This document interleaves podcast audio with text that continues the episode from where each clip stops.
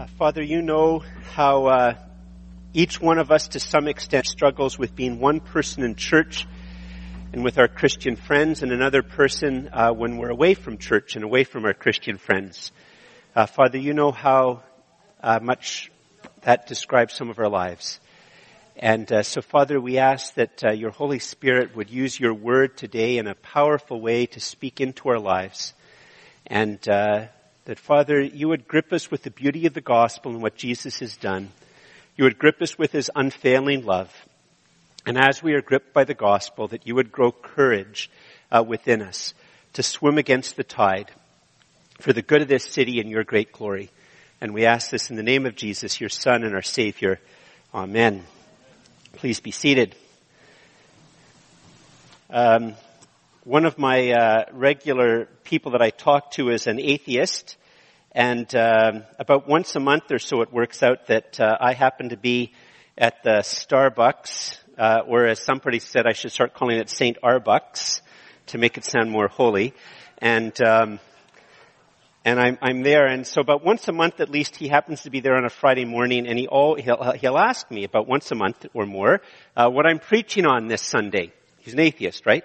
So uh, it's always very interesting. It always provokes some type of conversation. So he asked me on Friday morning, and just so you know, I often don't know on Friday morning exactly what I'm going to say on Sunday morning because I haven't finished listening to the Bible uh, deeply. But so he asked me this Friday, and I said, "Well, I'm not actually sure. It's a it's a very unusual text." And then I said, "But I'll tell you what the story is that I'm going to preach on."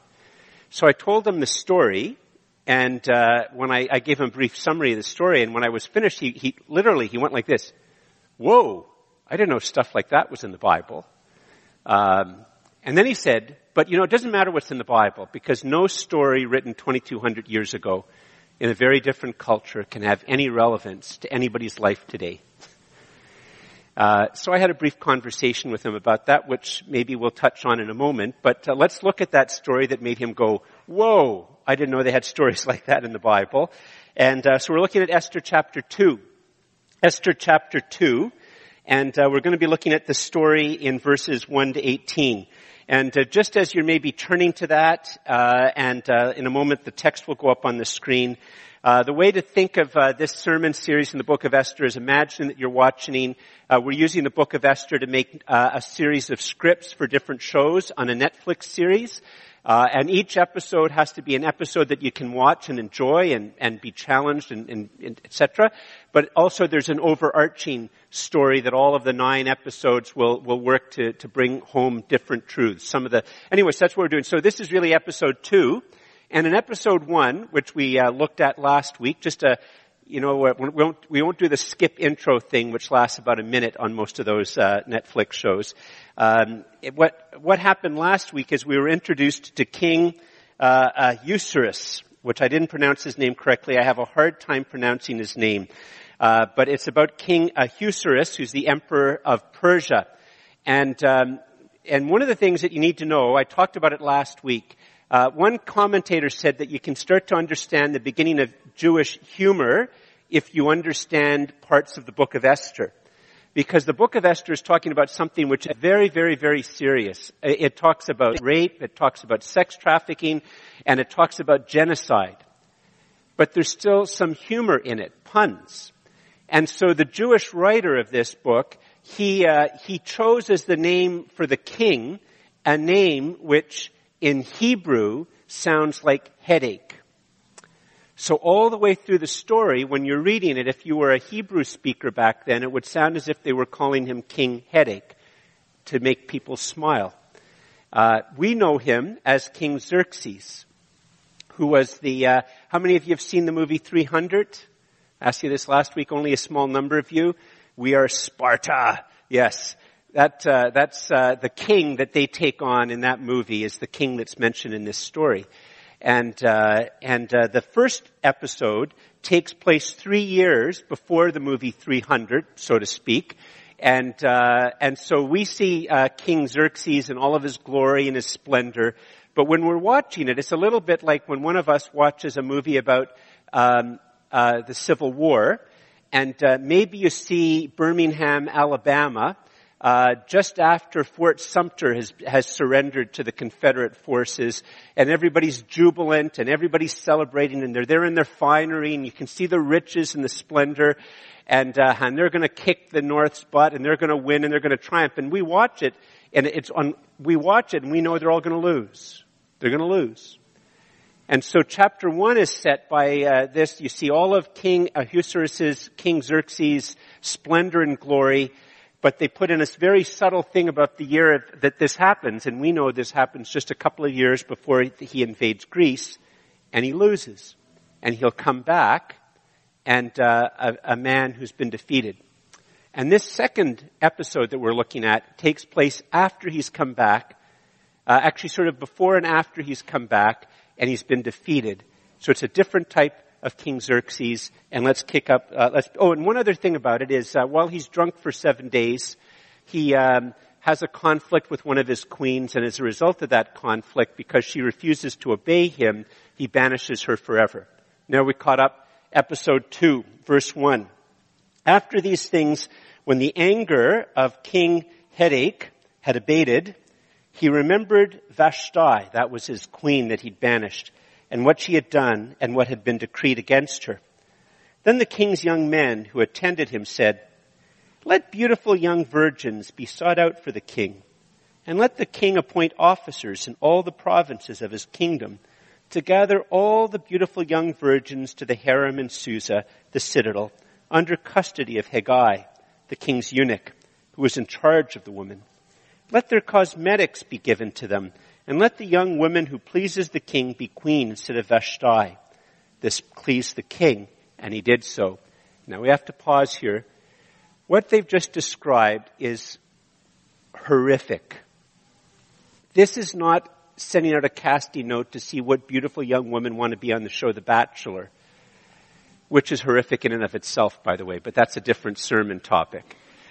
This is the forced taking of young women from their home throughout the entire, episode, entire empire. It is the king deciding to use the bureaucracy, the police, and the military of the state to seek out beautiful young women and take them against their will away from their family and friends and to bring them to the capital.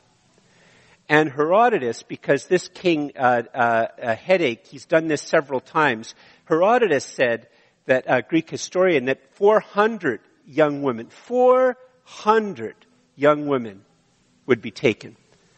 Some, uh, ancient, some scholars of the ancient world think that the number that he might have taken in something like this might have approached 1,500 young women taken from their homes by force to go to the capital. It's horrific.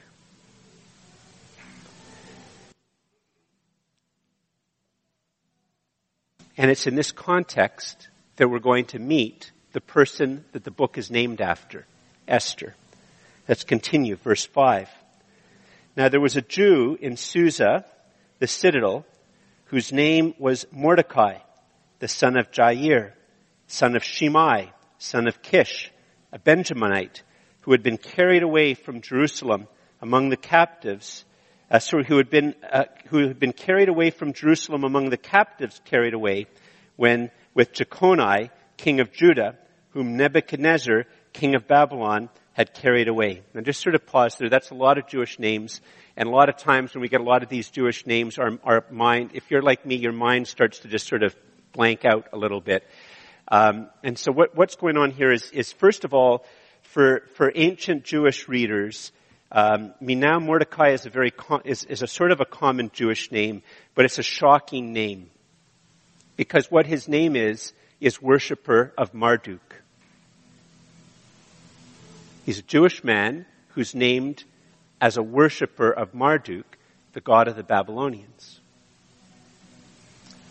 And the story tells us that this man who's named the worshiper of Marduk is a fourth generation Jew in exile away from the Jewish homeland. That's the whole thing about the son of this, the son of this, the son of this. So there have now been Mordecai is the fourth generation of those Jewish people who had been taken away by the Babylonians out of the promised land, out of the Holy Land, to live in a foreign empire. Fourth generation. And the other thing which is going on in this is this story is this by this by them giving these timelines. What they also tell you is this: the, those of you who read the Bible, there's this overarching story in the Bible. There's sort of an underlying timeline uh, which tells this overarching story. And, and I'm, I'm not going to go into it. You can talk to me at coffee hour. I can talk to you a little bit more about it if you'd like to know. But if you read the book of Ezra, it's a book in that part of the Bible which is we call the Old Testament before Jesus. It's the, all the books before Jesus. And if you look at the first part of Ezra, the first part of Ezra describes how uh, King Headache's father gives permission for the Jewish people who want to to go back to the promised land. But that's King Xerxes' father. And obviously Mordecai's not one of them. He didn't want to go to the promised land. He wanted to stay in the winter capital of the empire of Persia. And this, but one of the things which is really interesting about the book of Esther is it doesn't comment on it. It just, it just tells you this is what's gone on. Some of the Jews, at great cost to themselves, went back to the homeland. Mordecai is not one of them. He stayed in the capital. In fact, he stayed at the very heart of the capital. It would be really like saying that rather than going back to the promised land, he not only lived in Ottawa, he lived in Centretown or the Glebe. Didn't live in Canada. Good grief. Who lives in Canada? You know, he, he's living in Centretown, the Glebe. He's living downtown where it's nice. That's where he chose to live. That's Mordecai. But the book's not named after Mordecai, but now we learn about Mordecai to learn about the person that the book is, is named after. But learning that Mordecai is a fourth generation in exile and that he's named after the god, uh, as a worshiper of the god of Babylon, Marduk, it's very interesting then when we meet Esther. Look at verse 7.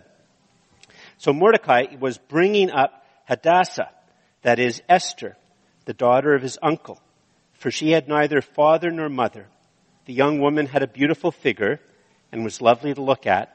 And when her father and her mother died, Mordecai took her as his own daughter. So when the king's order and his edict were proclaimed, and when many young women were gathered in Susa, the capital, in custody of Haggai, Esther also was taken into the king's palace and put in custody of Haggai, who had charge of the women. And the young woman pleased him, this the young woman Esther, that young woman Esther pleased uh, Hegai and won his favor. So Haggai quickly provided her with her cosmetics and her portion of food and with seven chosen young women from the king's palace and advanced her and her young women to the best place in the harem. Esther had not made known her people or kindred, for Mordecai had commanded her not to make it known. And every day Mordecai walked in front of the court of the harem to learn how Esther was, and what was happening to her. Now just pause. Remember here, I've told you that there's somewhere between 400 to 1500 young women who were rounded up against their will and brought here. Harem's very huge. Probably many, many rooms. Just crowded. And what we're seeing here, it's, it's very, very interesting about her name and one other thing here in the story, amongst other things. She has two names. She has a Jewish name and she has a Persian name. And uh, there's some debate in scholars as to what the source of her Persian name is, but I'd say the best scholarship says that her name She's named after Ishtar, the Persian equivalent of the goddess Venus, the god of love and war. And so she has a Persian name named after Ishtar. She has a Jewish name. And, um, and she decides that when she gets captured, she's only going to go by her Persian name and she's not going to go by her Jewish name. Now, what this means is, um, those of you, many of you know the story of the, in Daniel, and if you remember this, those of you who know the story of Daniel, the very first chapter is how Daniel is captured uh, when, by the Babylonians uh, as they're taking over uh, Israel and Jerusalem, or Judah and Jerusalem. And Daniel and his friends, when they're brought into captivity, because they're, you know, healthy and of noble family, they decide that they're going to make I mean, one thing which we, they don't usually tell us about Daniel is probably what happened to Daniel is they took his testicles out to make him a eunuch,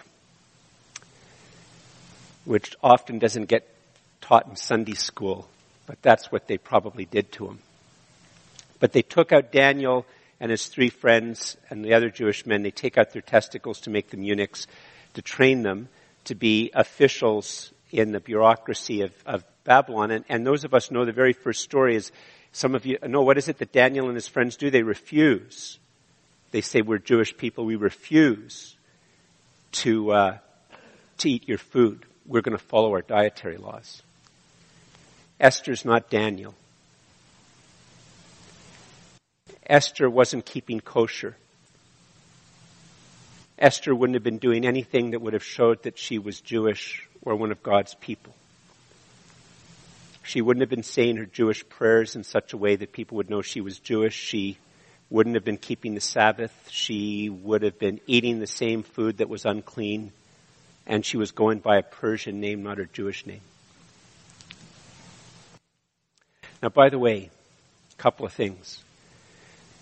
One of the reasons I think that Christians have to read the book of Esther um, I mean, it's good to read the book of Daniel, but you know, the fact of the matter is, is that most of us are far more like Esther than we are like Daniel. Esther's living a compromised life. In fact, none of us even know anybody like this.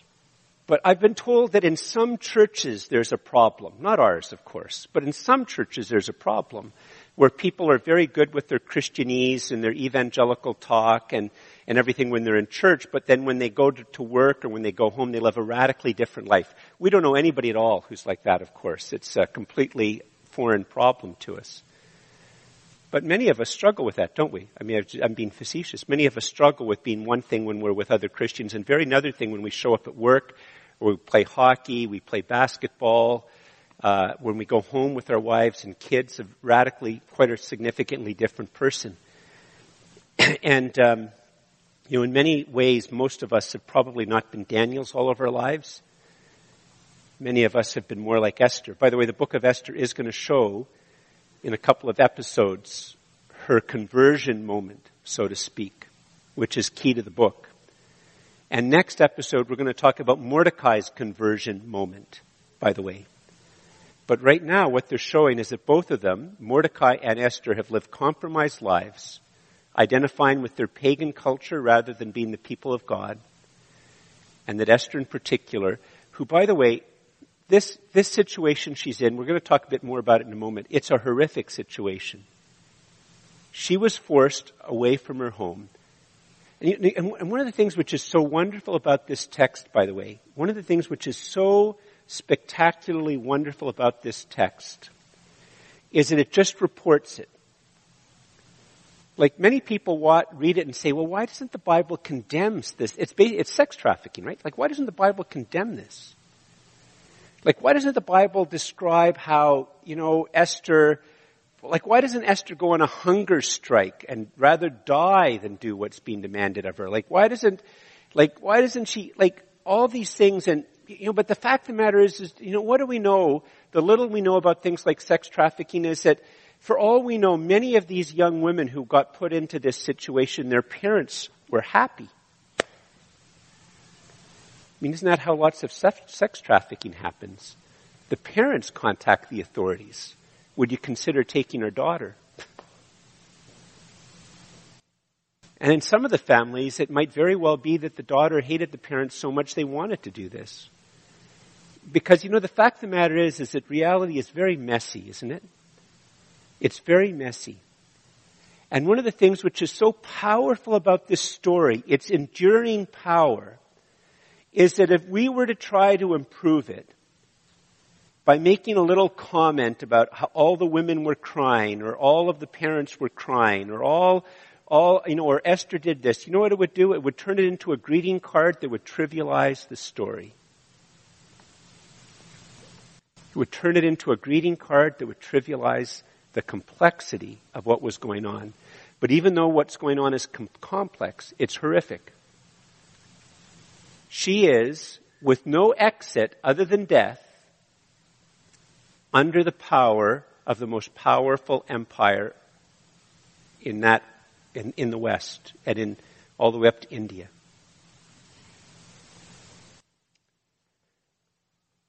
So what happens to her? Well, let's look at verse 12. Now when the turn came for each young woman to go into King Ahasuerus, King Headache, after being 12 months under the regulations for the woman, since this was the regular period of their beautifying, six months with oil of myrrh and six months with spices and ointments for women. When the young, now just pause here, I'm going to read it again, but what, what's being described here is completely and utterly abhorrent and evil. The king of Persia has used the army and the bureaucracy to find somewhere between 400 to 1500 young women. He's brought them against their will to come into his capital to be under his care. And he's lavished, not, well, he's lavished, he's lavished a year of preparation so he can have one sexual encounter with them. One sexual encounter with them. And that's what's about to happen to Esther. And really, when these young women are captured, it's like a sentence of death to them. because they will spend one night with the king, as we're going to see in a moment, and then they don't go back to the harem of women who are being prepared to spend one night, one sexual encounter with the king. They go into another harem. And it might be that they spend the rest of their lives never even ever going to see the king again, ever. It means they have been denied the possibility of marriage, of children, of a normal life. It is horrific. It is unspeakably evil. And there's another thing I want to say before we go anything, anywhere further for this. And this is a very, very, very, very important lesson for us. We look at it and we see that this is horrific and it's a broken world and a broken system. But if you lived in Persia, Persia was the best country in the world. And what was going on is what all reasonable people believe and think. Like everybody knows that it's all right for kings to do things like that. And not only is that something that just everybody knows, but the intelligentsia, the artists would say, well, of course, what do you expect? He's the king. Of course this is how the world works. You see, this is the thing for us in our day. Now, Canadians, we're not very proud. We wouldn't say that we're the best country in the world. We would maybe acknowledge that Norway or Sweden were a bit better than us. Maybe Switzerland. We're like a thousand times better than those dummies down south of the border. Like maybe a million, billion, trillion, quadrillion. So we're too humble to say we're the best country in the world, but we're up there in the top four.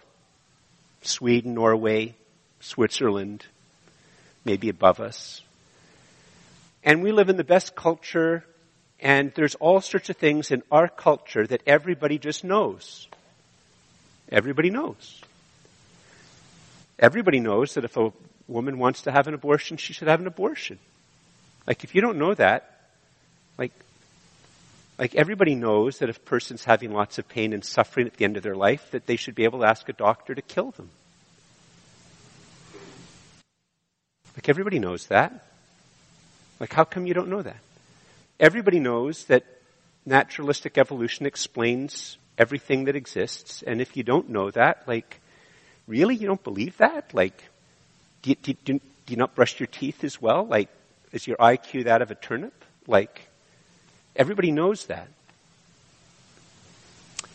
Now, by the way, when I mentioned the thing about abortion, just a, a point here, there's a very good chance that at least one of us just if you're uh, here, you know, it says church, but if we could ever change the name from church, what we would should should rename ourselves is not the collection of the of the of the not the collection of the perfect, not the collection of the holy, not the collection of the virtuous, but the hospital for sinners. A church is a hospital for sinners.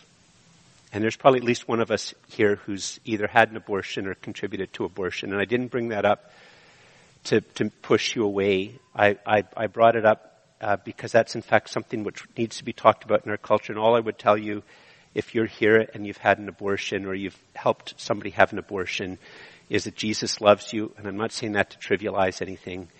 And um, He died for you, knowing that you would do bad things.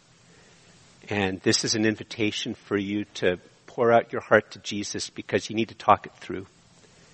And need to know His grace and mercy. So I just want to encourage you, if that describes you, that you just, you try to talk to somebody who looks like there's a kind face and they'll listen to you and they'll love you.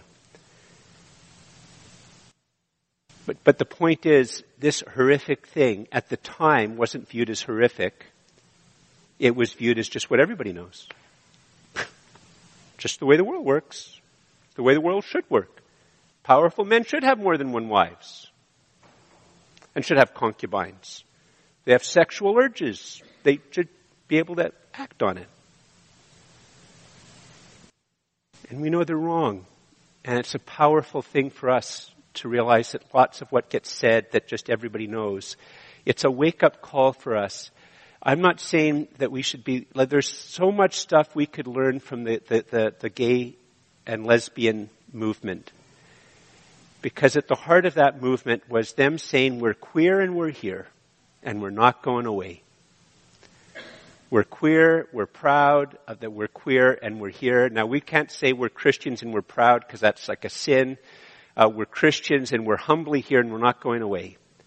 And we just disagree with all sorts of things that go on in the world and we're not going away. And we should just, we have to learn to start to go against the tide in an upfront way. Not in a proud way, not in an ang- angry way necessarily, but just, I don't believe those things. I don't think those things. I'm a Christian. I follow Jesus. And we have to start to learn to be more comfortable, to just be publicly swimming against the tide. And books like Esther help us to understand that. In a very, very powerful story, where when you actually look at the text and you realize it's not like what often gets talked about by preachers because there's unspeakable evil and Esther is trapped in unspeakable evil and um, it's going to lead to her conversion moment in a couple of episodes, but not today. So let's, let's get back because the text, I, I've sort of jumped ahead of that. Look at verse 12 again. Now when the turn came for each young woman to go into King Headache, after being 12 months under the regulations for the women, since this was the regular period of their beautifying, six months with oil of myrrh and six months with spices and ointments for women, when the young woman went in to the king in this way, she was given whatever she desired to take with her from the harem to the king's palace. Here's the part. In the evening she would go in, and in the morning she would return to the second harem in custody of Shaashgaz, the king's eunuch, who was in charge of the concubines. She would not go into the king again unless the king delighted in her, and she was summoned by name. He doesn't even know their names. Night after night, a different concubine, a, a different woman. Doesn't know their names. They might have never even see the king again for the rest of their lives. This is unspeakable evil. And it's not just, I don't, I don't want to trivialize the evil to the women. We cannot trivialize the evil to the, we cannot, there, I am not, th- this is just not, but I, I, nothing that I say next is, is meant to, to the, the, the evil to the women is atrocious. But there's also a broader social evil that goes on because it means that there's 400 to 1500 young men who will never have a wife. Polygamy, all polygamy, serves rulers and emperors by creating a large group of young men who can be sacrificed in war. And it is fertile ground for men profiting from prostitution.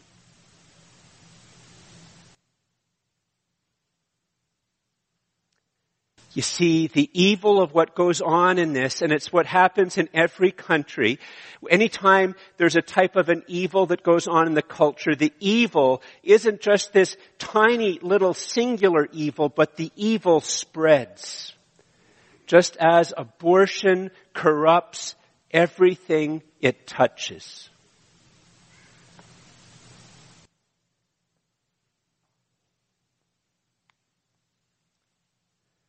Verse 15. When the turn came for Esther, here she is, a young woman. She's trapped. And she's going to be brought in for her one night with the king.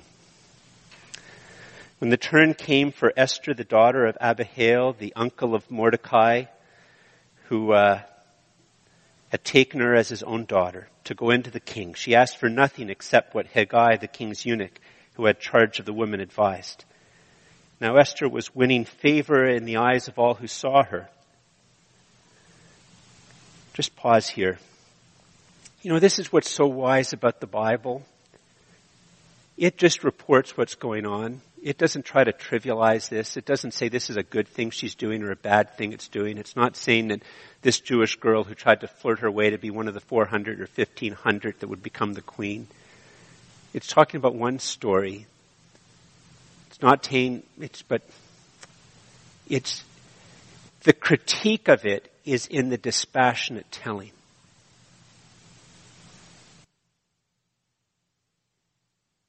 Without going into what might be going through Esther in the right way or the wrong way and all of that type of stuff, it would just, it would trivialize, it would turn it into greeting cards. It would t- turn it into political slogans.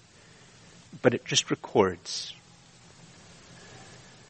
Verse 16, and when Esther was taken to King Headache into his royal palace in the tenth month, which is the month of Tebeth, in the seventh year of his reign. At this point in time, it's four years after chapter one or episode one, four years after. It's after he's been defeated by Persia. The king loved Esther, that woman named after the goddess, the Persian goddess of love and war, hiding her Jewishness. The king loved Esther more than all the women, and she won grace and favor in his sight more than all the virgins. So that he set the royal crown on her head and made her queen instead of Vashti. Then the king gave a great feast for all his officials and servants. It was Esther's feast.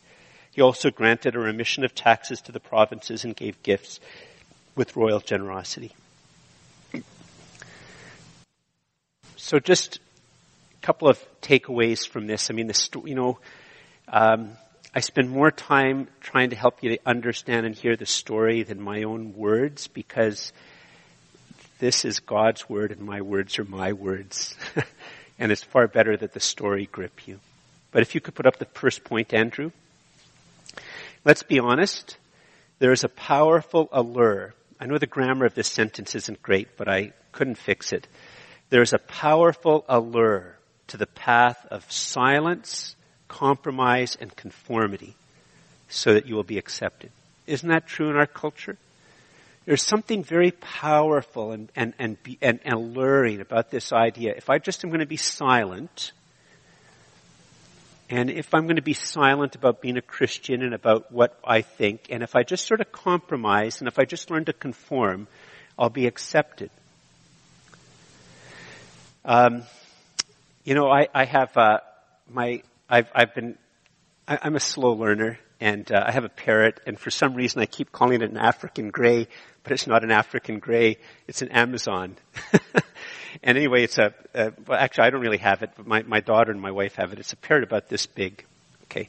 And in the biological world, uh, if we took that parrot and we made a chicken suit, a duck suit for it, made out of duck feathers and a little duck head, and because it's a parrot, we trained it how to quack like a duck.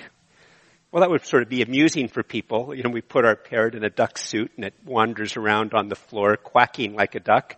But on a biological level, it's still a parrot. But at the moral and intellectual level, we become what we put on. In other words, for human beings, when we, not, I mean, not literally, obviously, but if you quack like a duck, poop like a duck, walk like a duck, look like a duck, you're a duck. and um, C.S. Lewis, his least favorite, the people who read C.S. Lewis, the, the novel people like the least is Till We Have Faces. The novel he loved the most was that novel, Till We Have Faces. And it's all about a woman who uh, wears a mask, and uh, she eventually comes to look like the mask. And he's capturing a very, it's a very powerful novel, and it, it just describes how we become what we do. And so, you know, if we think, well, I, I'm just going to be silent about this issue, and I'm going to be silent about this issue, and I'm going to compromise on this issue, and I'm going to conform on this issue, and before you know it, you're not actually a follower of Jesus.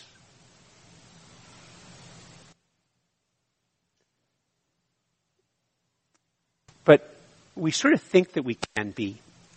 When I was part of the Diocese of Ottawa, there would be several people that, um, you know, when different things were going on in the Diocese of Ottawa that, that were just wrong. And virtually nobody would speak against it. And there were several people with great qualifications who were evangelicals and they just were silent, but because they, they, would say they're becoming silent because they can get on this committee or in this key position and then they'd eventually make change.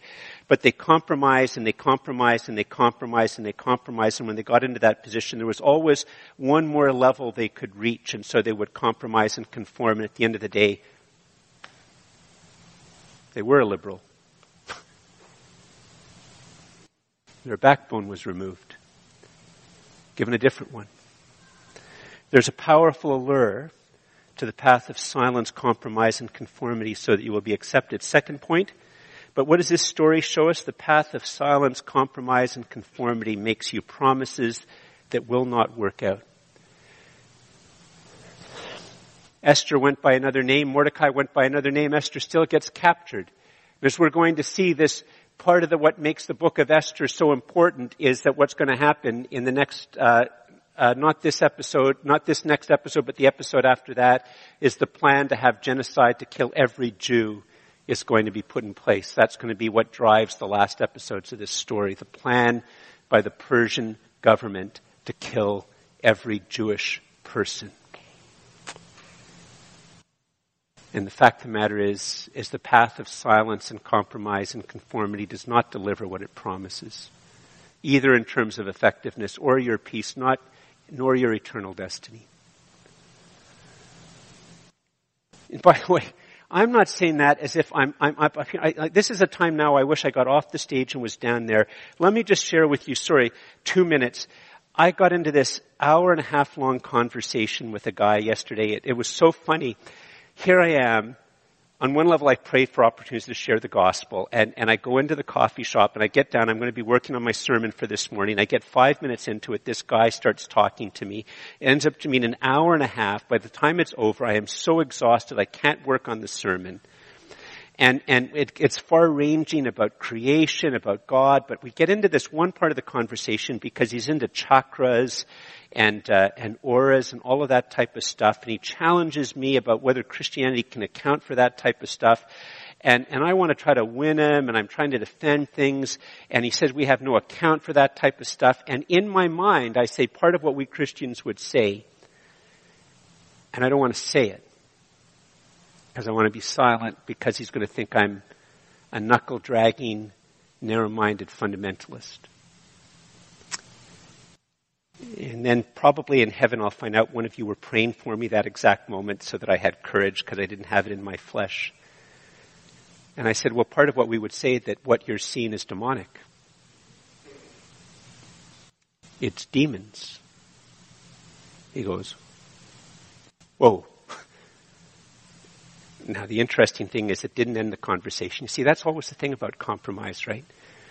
The devil whispers into me and says, if you say something like demonic, he's going to think you're stupid. He's going to think you're blah, blah, blah, blah. You shouldn't say something like that. You can't. I said, natter away. And I just said, well, that part of how we would account for it is it's, you're experiencing demons. They're only leading you, leading you away from God. We still talked for another 40 minutes after that. and he wants to talk with me again. What I'm just saying to you, I, when I make these points, I'm not saying that I'm somehow some superstar. I am so Canadian and I, like you, have a sinful flesh. We need to pray for each other that we learn to bear witness to Jesus, unashamed of the gospel and the whole counsel of God, and willing to be a fool for Christ. Next thing, if you put up next point, this is really a thing to remember because many people will read the book of Esther as if Esther is a hero. There's only one hero in the Bible, folks. It's Jesus. Jesus is the only hero in the Bible. Part of what is so important about the, what those books in the Old Testament that prepare us for part of the way they prepare us for Jesus is that every, I mean, they're sort of heroes in, with all very small letters with lots of quote marks and caveats around them. But you, you look at all of them and you, all of them you see they're sinful. You, all of them you see they, they fail. All of them they do something which is wrong. All of them they do something where God has to deliver them. And then you come to Jesus. And then you read the rest of the New Testament after Jesus and you see Paul and he fights with Barnabas and you see, you know, you hear about this person and that person and, and you see the things that you see the fights and the messiness and all of that type of stuff. And what shines throughout all of it is Jesus.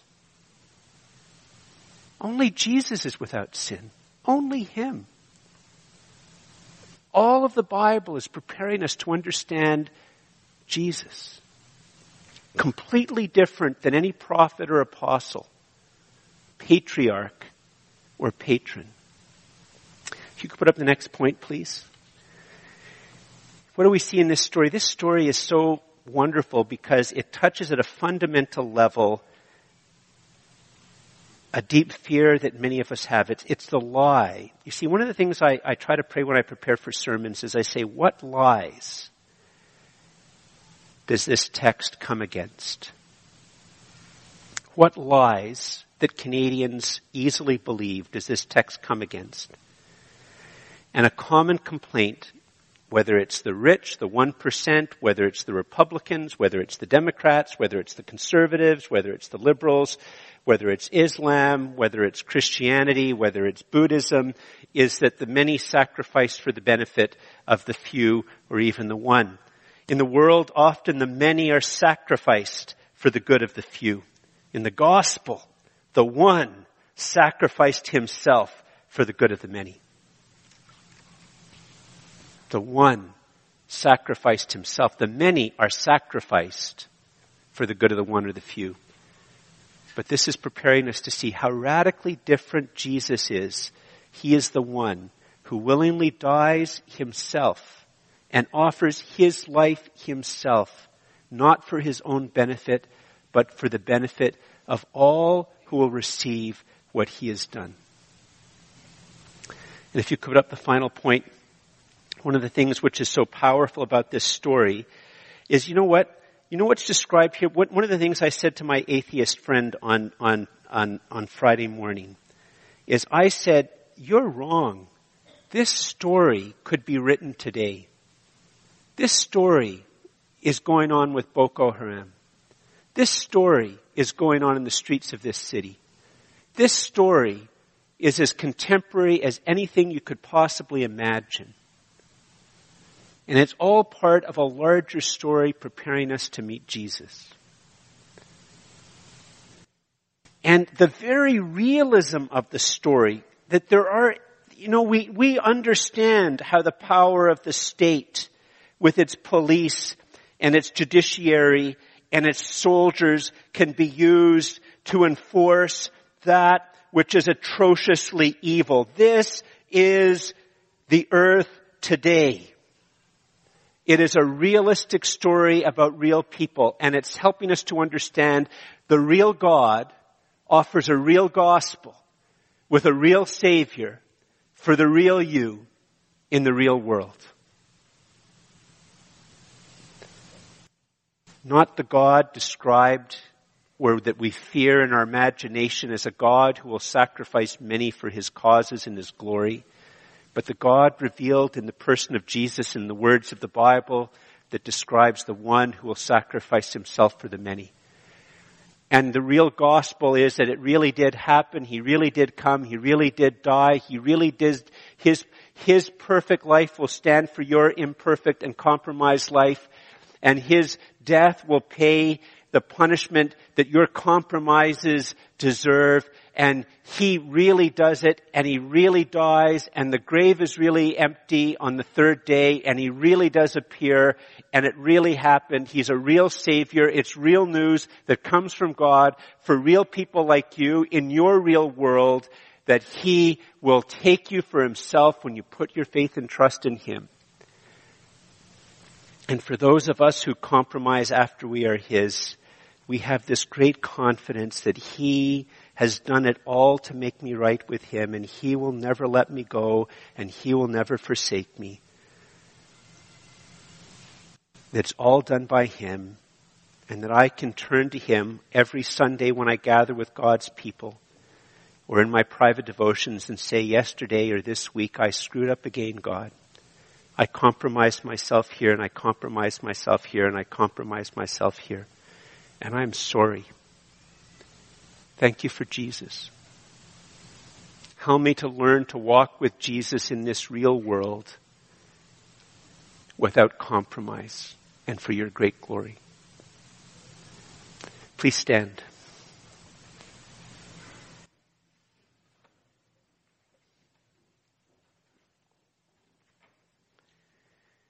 If you have never called out to Jesus to be your Savior, you should do it now. Stop listening to me. Just say, Jesus, be my Savior and my Lord. I thank you that you died for me. The real me in the real world. I thank you that you died for me. Be my Savior. Be my Lord. Thank you that you will never let me go. Just pray it in your own words right now. But for all of us, let's just do some business with God. Uh, Father, thank you so much uh, that you know who we really are and you know what we're really like and you know our compromises and, and you know those times when we don't compromise, Father, because we don't always compromise. You know our growth.